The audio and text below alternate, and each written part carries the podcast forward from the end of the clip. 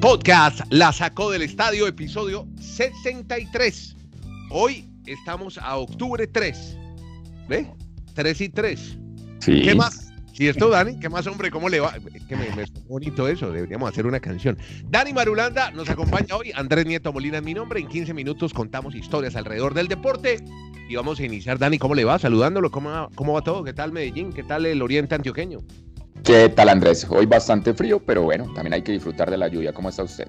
Aquí en Chile también son 6 graditos nomás, pero van a subir a 16. Hace sol. Esto es culpa del calentamiento global y ya le tengo una historia relacionada con calentamiento global y deporte buenísima. Porque Bueno. por ahora vámonos con algo de actualidad. Vamos con la victoria del equipo de Tampa en eh, otro de los eh, comodines, esta vez de la Liga Americana. Le ha ganado a los... eh, ¿A quién fue el que le ganó? hombre? A los... eh, Los Oakland. Ah, claro, el equipo de Oakland, hombre. Y usted me dijo ayer, en el podcast de ayer, que Tampa era un equipo que tenía que la mitad de su nómina, o lo que cuesta la nómina, con eso usted paga tres veces el... No, tres Tampas son un Yankees. Más o menos, sí. Sigue la historia de, Cenicienta, como dicen los reportajes o los cronistas norteamericanos. Del equipo con el presupuesto más bajo en grandes ligas, está ahora entre los cuatro mejores de la Liga Americana y se va a enfrentar en la serie divisional a los Astros de Houston. Ayer ganaron cinco carreras a una a los Atléticos y por el parte de Oakland, pues la frustración, Andrés, de que en estos dos décadas, desde el 2000, en nueve juegos a muerte súbita, es decir, cuando llegan al partido de que ganan o, o se quedan en el camino, pues Ujú. las nueve veces lo han perdido. O sea, No, llevan nueve muchos de temporadas de frustraciones de sí, 2000, 2001, 2002, hasta Sí. este 2019, nueve veces consecutivas tiene ese registro. Los Atléticos, que históricamente son uno de los equipos grandes, el, el tercero en tener más títulos de la Serie Mundial, pero ahora en este milenio está, digamos que por el camino no alegre. Entonces vamos a ver un equipo que dicen las crónicas es el que menos gasta en las grandes ligas, se parece a algunas empresas colombianas en sus salarios, y que tuvo a un pelotero cubano con nombre de reggaetonero, Yandy Díaz, como su gran figura, porque fue el que le dio la esperanza de enfrentarse a los Astros de Houston.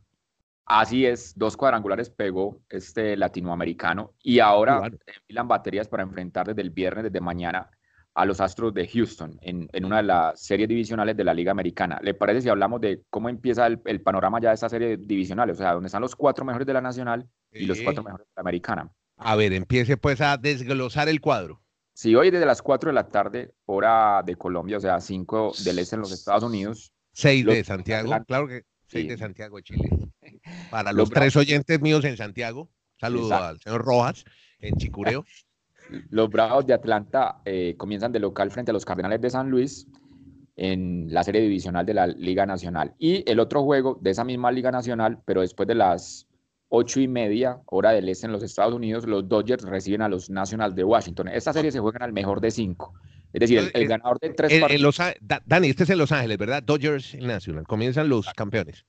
Exactamente. Esta serie divisional se juega el mejor de cinco, es decir, el que gane tres duelos avanza a la final de campeonato de, de cada liga. Y mañana arrancará las series divisionales de la Liga Americana. Dos de la tarde, hora del este en los Estados Unidos, los Astros de Houston enfrentan a estos Reyes de Tampa Bay que anoche clasificaron y los Yankees reciben a los Twins de Minnesota después de las 7 de la noche en el Yankee Stadium. Eso en cuanto a la Liga Americana y la Liga Nacional para determinar cuáles son los ganadores de ambas series divisionales y tenerlos desde el otro fin de semana, no este, sino el que viene en la serie de campeonato de cada liga.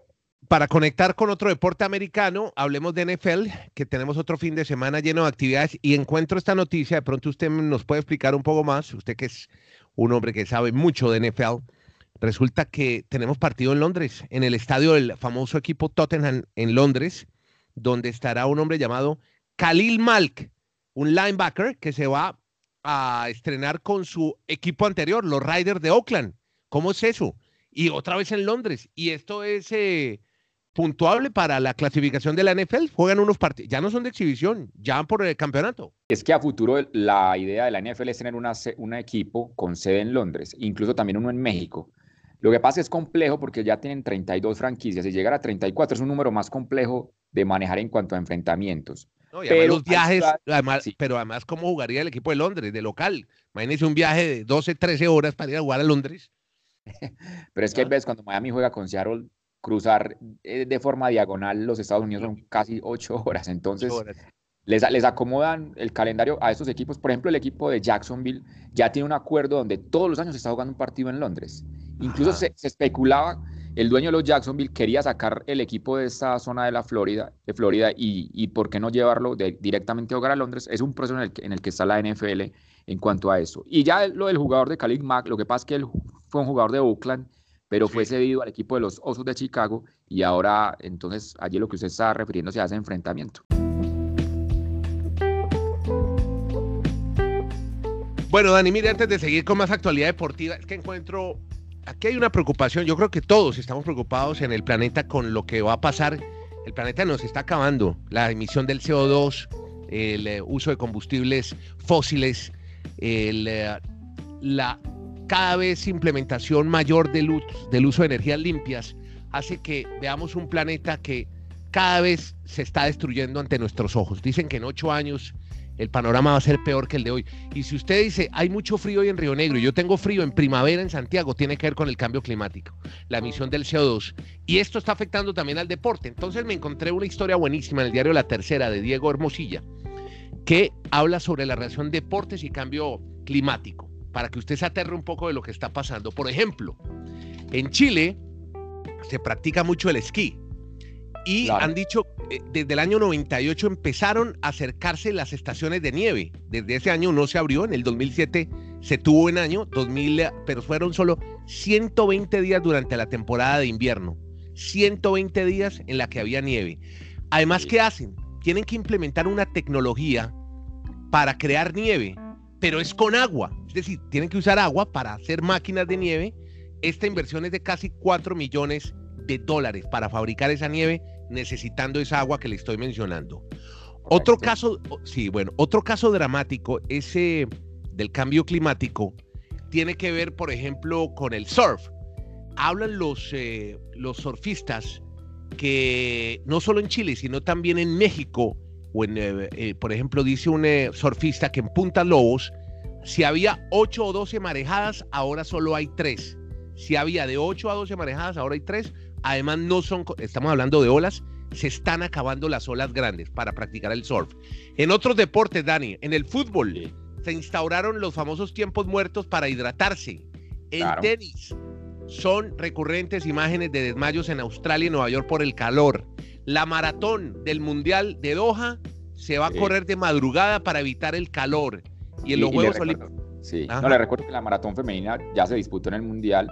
De las 70 atletas, 28 se retiraron por las elevadas temperaturas. Lo que pasa es que obviamente se está haciendo en Qatar en esta época del año. Mire, los Juegos Olímpicos de Tokio ya se habla de enfriar las calles con agua, donde van a disputar la marcha y la maratón.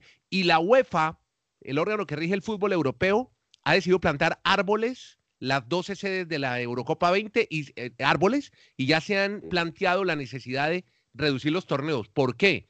Porque la Liga de Campeones, por ejemplo, tenía 58 partidos hace 30 años, ahora son 200. Son 200 aviones contaminando con jugadores e hinchas por toda Europa en ese torneo. ¿Qué tal el drama que se está planteando con el cambio climático del deporte? La conclusión es que somos muchos ya en el planeta. Ya no hay cama para tanta gente. Y cada vez complicamos más todos los panoramas. Sí, eso es eh, una historia que hay que tener en cuenta porque miren que también está, se está hablando, por ejemplo, el uso de las canchas sintéticas, ya no hay agua para regar los campos, entonces tenemos que acudir a, este tema. Así que vale la pena que tomar un poquito conciencia de lo que está pasando y ayudar a cuidar el planeta porque va a afectar lo que más nos gusta, que es el deporte. Deportes como el fútbol, que tuvo Copa Libertadores semifinal ayer 1-1, un partido bien polémico donde casi todo el partido se la pasaron viendo el bar. Sí, cuatro acciones de gol. No fueron goles, obviamente, porque eran simplemente acciones invalidadas. Y uno se pregunta, y Andrés, es, desde que el VAR llegó, realmente cambia la dinámica de este deporte. Llega la justicia por fin, porque si uno haría cuentas en otras ligas del mundo, en la historia, ¿cuántos títulos habrían sido diferentes si hubiese existido el VAR? Tiene toda la razón, pero bueno, ahí estuvo Pitana y estuvo acudiendo permanente a la pantalla. ¿Usted dice que las cuatro acciones invalidadas fueron eh, bien anuladas por el árbitro? A mí sí me parece, creo que la tecnología, sobre todo en la acción de fuera de lugar, pues las líneas que trazan son precisas y, las acciones de fuera de lugar estaban claras.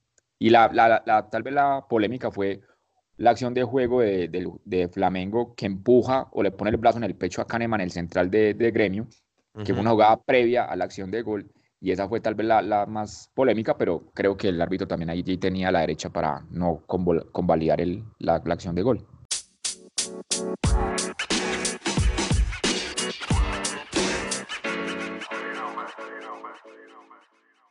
Katherine Ibarwen, la colombiana del salto triple clasificada que tendrá un duro enfrentamiento con Yulimar Rojas el próximo sábado en las finales.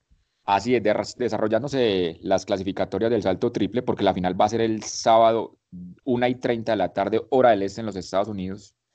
Hago y no repetir el mismo horario, me voy a volver eh, experto en horarios. realmente son 28 atletas, Andrés, y las 12 que, logren saltar 14-30 o si hay más de, 12, todas clasifican con, pasar el 14-30 a la final y ya lo ha hecho Caterina Ibargüen entonces para el día sábado. Pero hay una situación que me llama la atención. Caterina también va a competir en salto de longitud, el salto largo, y lo va a hacer el día sábado en la clasificatoria dos horas y media antes que la final del salto triple. No sé si eso le afectaría el rendimiento, el tener una prueba previa, porque el domingo va a ser la final del salto de longitud. Entonces veremos si el sábado Catherine va a estar en acción en una clasificatoria y en su modalidad del salto triple en la final. Vea, usted eh, está viendo, se pueden ver además por YouTube a nuestros eh, auditores oyentes, ustedes pueden ver todas las competencias en vivo streaming por YouTube, busquen IAF, IAAF, y ahí encuentran todas las competiciones del Mundial de Atletismo. No sé si vio los 110 vallas de ayer, eh, Dani. Sí, a propósito que usted dice la IAF, eh, vamos a recordarle a todos, ya me estoy aprendiendo los términos chilenos, auditores u oyentes, que, cambia, va a cambiar el nombre de la IAF, se va a llamar ah, World Athletics. Ah, en una reunión que tuvieron como para ser más global y, no tan complejo las siglas de, la Asociación Atlética del Mundo. Pero sí, sí, Esa moción la apoyó Jiménez Restrepo ya como vicepresidente me imagino que algo tuvo que ver y, la idea de pronto de tener un evento de la Liga de Diamante en Sudamérica podría ser algo de los proyectos que tenga Jimena Restrepo, tener una, un torneo de mucha categoría para Sudamérica por primera vez. Sí, no, es que le iba a contar de los 110 vallas porque hay una protesta generalizada contra un atleta que, que parece es un peligro corriendo, Omar McLeod. Y, no, ¿Usted vio la carrera o no? Sí, sí, sí, el problema con el español y con el de Jamaica. Exacto, con Orlando Ortega, que es español, y con un ruso.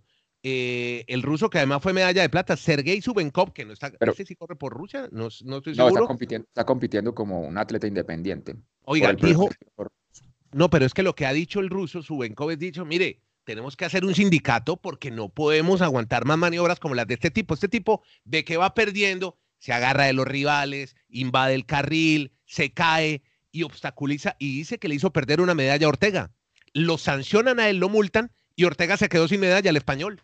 Sí, y el gran beneficiado fue Holloway, el chico norteamericano de apenas 21 años, que no lo podía creer haber ganado esa prueba y esa medalla de oro en los 110 vallas. Sí, pero entonces increíble, este sindicato contra un atleta que usa unas maniobras no permitidas y está privando a muchos, y, y son unas carreras muy accidentadas y muy atropelladas porque tienen que saltar las vallas y casi que, que, corren con los hombros, ¿no? Con los codos, echando codo. Es una carrera bien, bien particular esta. Cuál, fue muy limpia? Lo de Zambrano, que estaremos muy pendientes mañana. 3.20 de la tarde, hora del este. Ese programa podría estar, digamos, de estar haciéndolo en Miami o en Nueva York para que concordemos con el horario. Anthony Zambrano, entonces, en la final. Primera vez que un colombiano está en la final de los 400 metros planos de un mundial de atletismo. Tan solo tiene 21 años este chico de La Guajira. Llegamos al cierre de este podcast, la sacó del estadio. A usted muchas gracias por estar ahí, por escucharnos mientras eh, va en el metro. Usted puede descargarlo además. Si está en Spotify, descárguelo para que no le gaste los datos cuando esté en el Transmilenio, en el Transantiago, en el Transmicable, ¿cómo se llama el de Medellín? El eh, Metro de Medellín, pero también hay otro. El Metrocable, exacto. Metro, sistema exacto. Eh, exacto, el sistema integrado. Ahí pueden oírnos también, son 15 minuticos y pasan menos aburrido el taco o el trancón. Gracias a todos. Dani Marulanda, Andrés Nieto Molina, estamos todos los días en este podcast diario, se llama La Sacó del Estadio. Gracias.